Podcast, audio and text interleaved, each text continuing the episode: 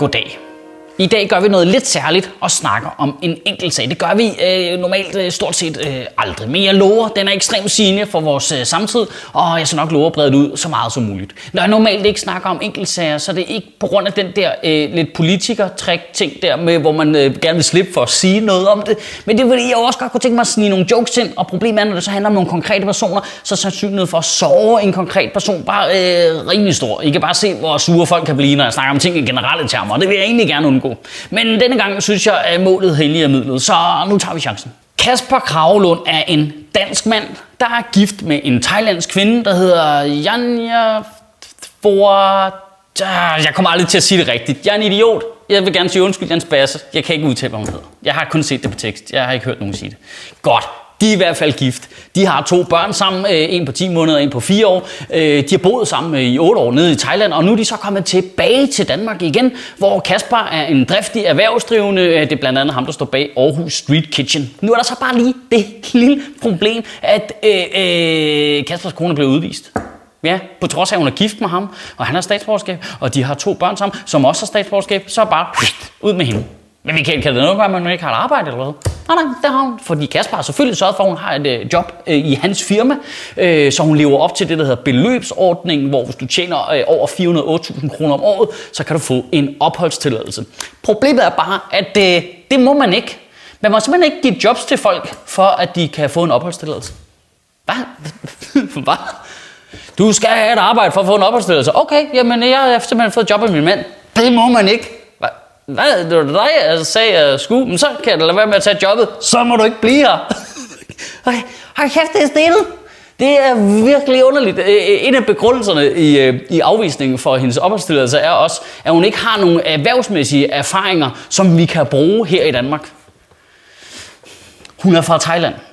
Han har et street kitchen.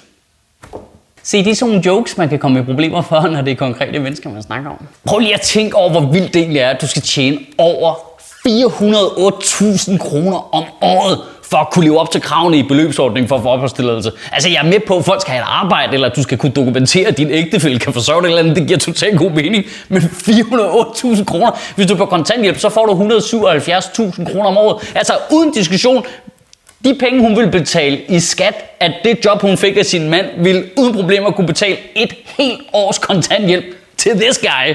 Det er min redningsbåd, I smider ud. Hvad fanden er det? Vi siger bare, nej tak, vil du godt lade være med at komme og finansiere en kontanthjælp hos os? Det er det mærkeligste. Og en ting er, at man så i øvrigt kan diskutere, hvor usympatisk det er, at du skal tjene mange penge. Men det er da egentlig også vildt, at du ikke engang, selvom du tjener mange penge, kan få lov til at blive her. What the fuck, mand?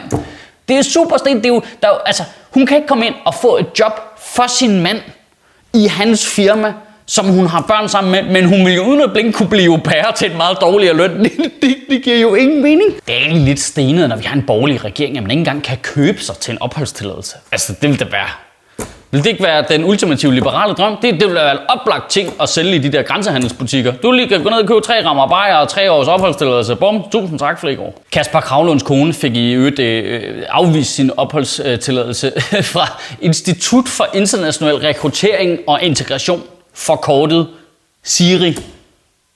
Hvor min sølvpapir er sat henne, er det det der lort, vi har installeret på vores telefoner, eller hvad? Går de overvåger os? Og hvis man så lige får sagt, oui, oui, to sekunder, så bliver man udvist til Frankrig. Hvad fuck foregår der, mand? Hej Siri. Må jeg have lov til at blive i landet bede om? Du skal låse din iPhone op først. Det er så typisk udlændingsservice noget lort der. Integrationsminister Inger Støjberg vil selvfølgelig ikke kommentere på en konkret sag, og det er ikke fordi hun har jokes på det, men siger, at de stramme familiesamføringsregler skyldes, at man i 90'erne havde nogle øh, meget omgængelige regler, som førte til ghettodannelser og kriminalitet. Åh oh, gud, hvor, hvor længe skal vi bruge det som undskyldning? Altså, man, man bliver så træt af at høre. Hvor mange gange har vi hørt det snart? Ah, men det hele er faktisk på Nyrups skyld. Wow.